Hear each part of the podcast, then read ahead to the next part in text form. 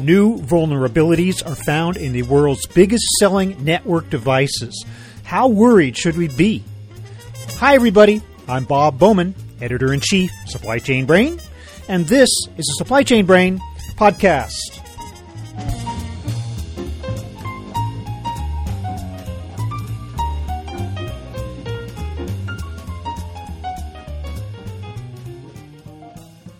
Recently, the Trellix Advanced Research Center discovered two major vulnerabilities in Cisco network devices. They have the potential to affect any number of critical networks, including data centers, factories, power plants, and even smart city power grids. One of them would allow attackers to gain near complete control of the device's operating system. The other would permit overwriting of most of the files on the OS. So how did Trellix find them, and what are the implications of the discovery? On this episode, we speak with Doug McKee, Director of Vulnerability Research, about the danger that these new bugs pose to global supply chains and the devices that support them. We find out just how vulnerable this widely used networking technology is and what we need to do to shore it up against a potentially devastating cyber attack. Here's my conversation with Doug McKee.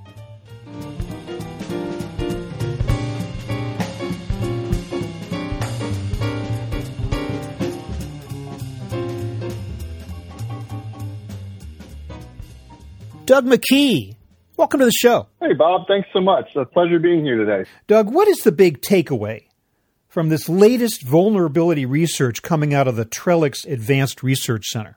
Well, Bob, I assume you're talking about the research we did centered around Cisco networking devices. The biggest takeaway that we're getting at this is we discovered a vulnerability on Cisco networking devices that allows attackers to get unprecedented access to the underlying operating system of those devices. And at the end of the day, what that allows is an attacker to use that device to potentially sniff network traffic, to maybe change network traffic. It allows them to reconfigure the device. They could use it as a stepping stone to get further into someone's network. It really has an unlimited possibility scenario. Now, I don't want to be too dramatic. There are some preconditions required for an attacker to leverage this vulnerability. In fact, the attacker already has to be authenticated to the device. This would be something that we like to refer to as like a privilege escalation type of a scenario. And which is what that means is once an attacker gets access to a system or a network, they often don't have a lot of privileges or permissions to execute a certain task.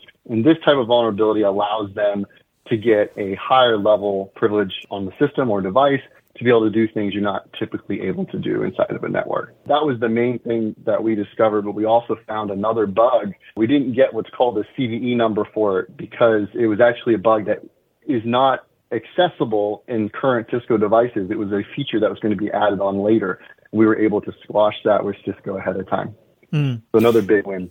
You say you discovered it. At what point do you think you discovered it? Did you unveil it and discover it before it did any damage, or was the possibility that there was some hacking that took place in network systems as a result of this before you discovered it? That's a great question. We kind of get that question regardless of the research that we're releasing.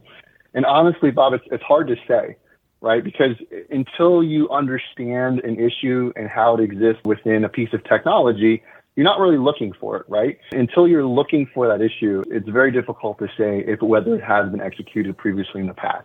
We don't have any data that supports that it has been leveraged by threat actors previously. And hopefully we will be able to, as a result of this research, know if threat actors attempt to leverage it in the future. So you were indeed proactively looking for something? I mean, how do you discover something like this in the first place? That's another great question. My team within inside of Trellix, we have a vulnerability research team.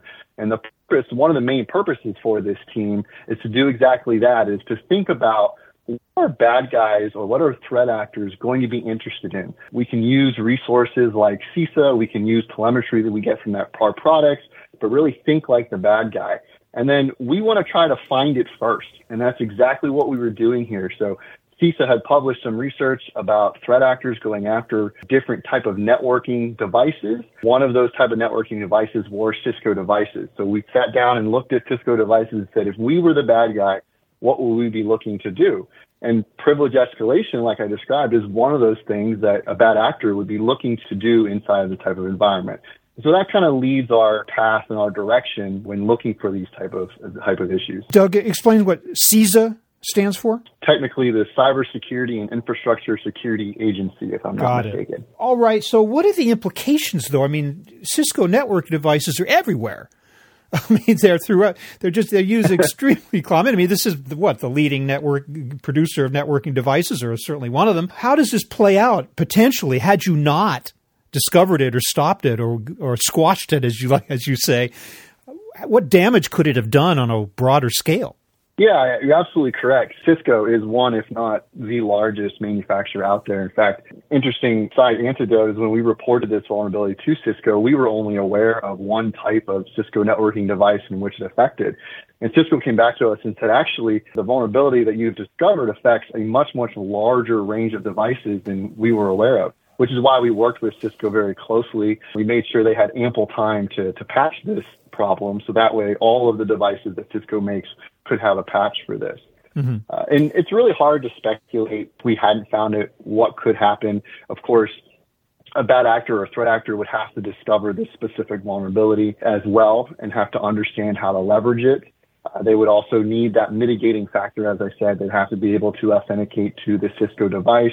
This is not super difficult to come by. One of the things that we hear all about time in the news is phishing or social engineering or ways to get credentials. So this is something threat actors do quite well. If they're able to do that, and then they were able to leverage this vulnerability, they would be able to have a unrecognizable presence on a networking device. What's actually a more interesting topic when we talk about networking devices in general is the supply chain angle. Edge devices, especially Cisco devices, they're very, very complex to configure.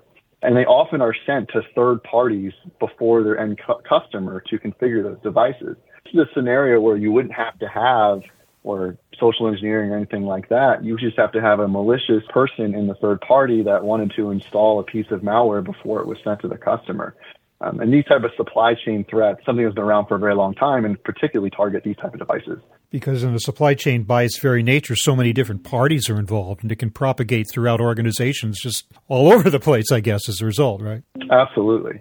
But there are broader potential applications. You did stop this, which is good, but I'm wondering, like, some of the different aspects of a supply chain. You could find it in a manufacturing center, in a data center, industrial factories. But one of the places I found interesting was the possibility of smart city power grids.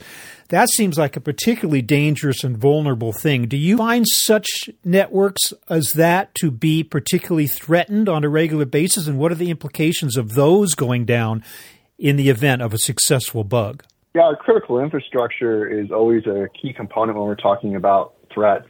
And while I don't have any specific data around our research and smart power grids, these type of Cisco devices and other networking devices definitely protect those types of infrastructures. And if one of those type of infrastructures were to be compromised, there would potentially be the ability for a threat actor to access those networks unauthenticated, look for additional problems or vulnerabilities within those states, and cause havoc that we probably don't want to think about in the long run. But that's just even more the reason why it's great that Cisco was able to patch this type of vulnerability, and we were able to discover it ahead of time so we don't have to think about those doomsday scenarios, if you will. Yeah, and even beyond smart city power grids, just the power grid in general, the national power grid.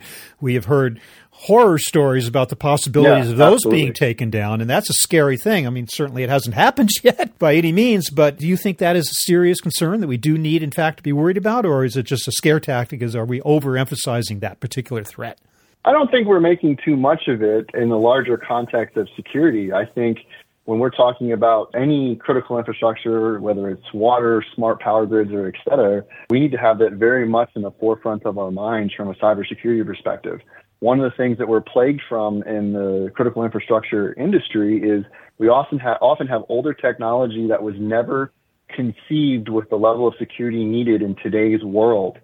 And so it's extremely important that we are putting the physical devices and the software that we're putting in front of our critical infrastructure, that it's being vetted through the same type of research that my team is doing to look for these type of threats so we can get it fixed ahead of time. Because at the end of the day, any type of attack on these systems could affect our everyday life here. It seems like hackers are always trying to stay one step ahead of people like you who are out there to kind of smoke them out in terms of the sophistication of the particular bug that they're putting into the system. Was there anything particularly interesting and sophisticated about this particular bug that you'd found in the Cisco networking device, or was it just kind of the sort of thing you've seen before? I would say fundamentally at its core, it was the same type of things that we've seen before. It manifests itself a little bit different in every single scenario. A larger term for this class of bug is called command injection. And command injection vulnerabilities have been around for decades at this point. That concept of a bug is very much not new.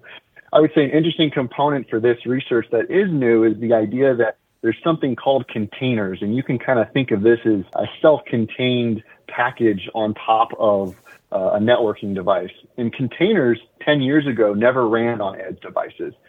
It's a relatively new concept in networking to have this system that's running containers on top of it for networking devices. So that complexity is definitely a new add here, and also it makes this a very interesting and unique bug from that perspective. What about user responsibility? I mean, in terms of a bug like this actually getting triggered, does it require somebody to do something wrong, to use a bad password, to introduce third-party devices that are not vetted?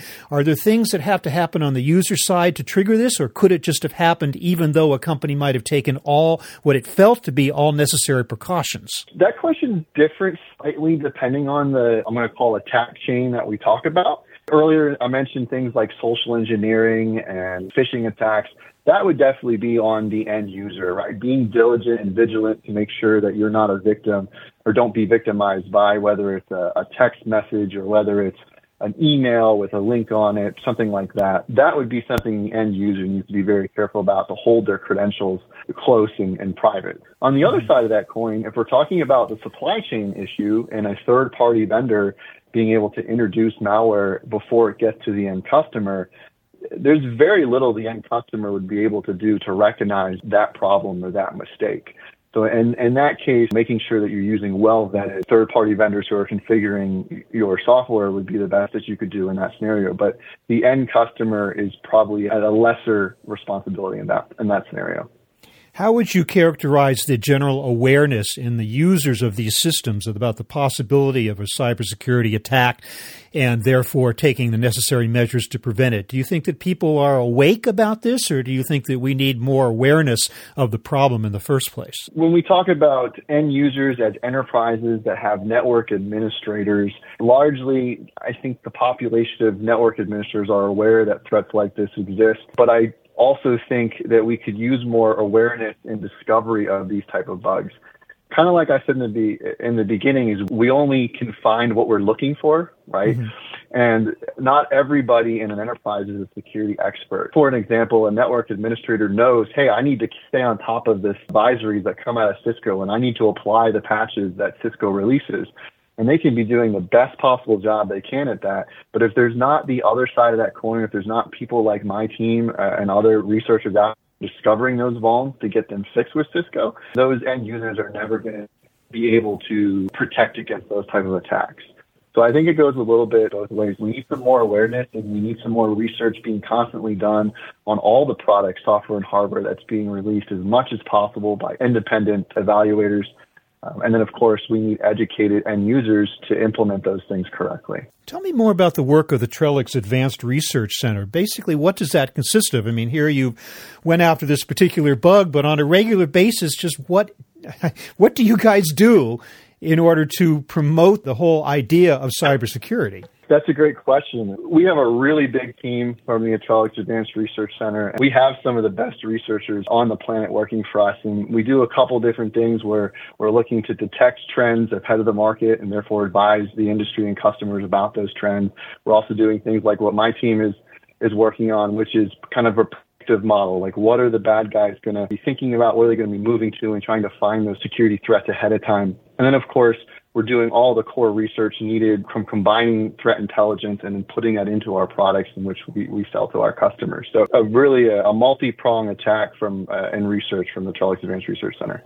And you're always constantly performing this type of action, I would think, in terms of the proactive search for potential bugs, are you not? I mean, that's part of the core Absolutely. Of what you do. Absolutely. We are always on the hunt for new bugs. We will never be able to cover every single product and industry and piece of hardware that's released.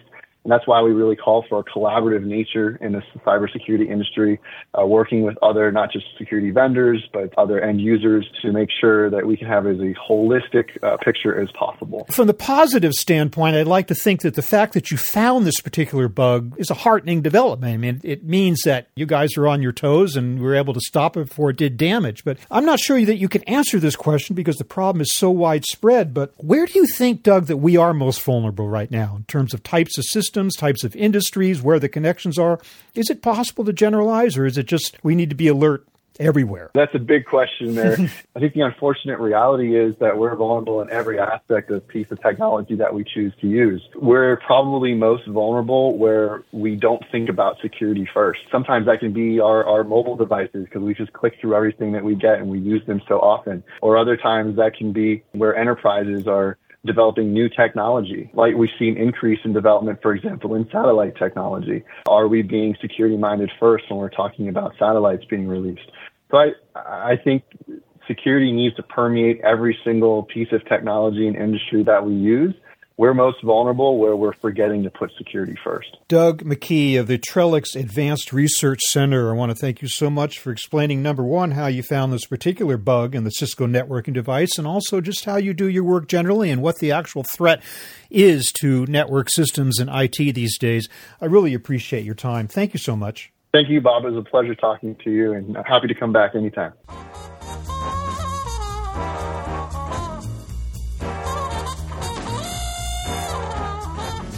That was my conversation with Doug McKee of Trellix, talking about vulnerabilities found in essential network devices.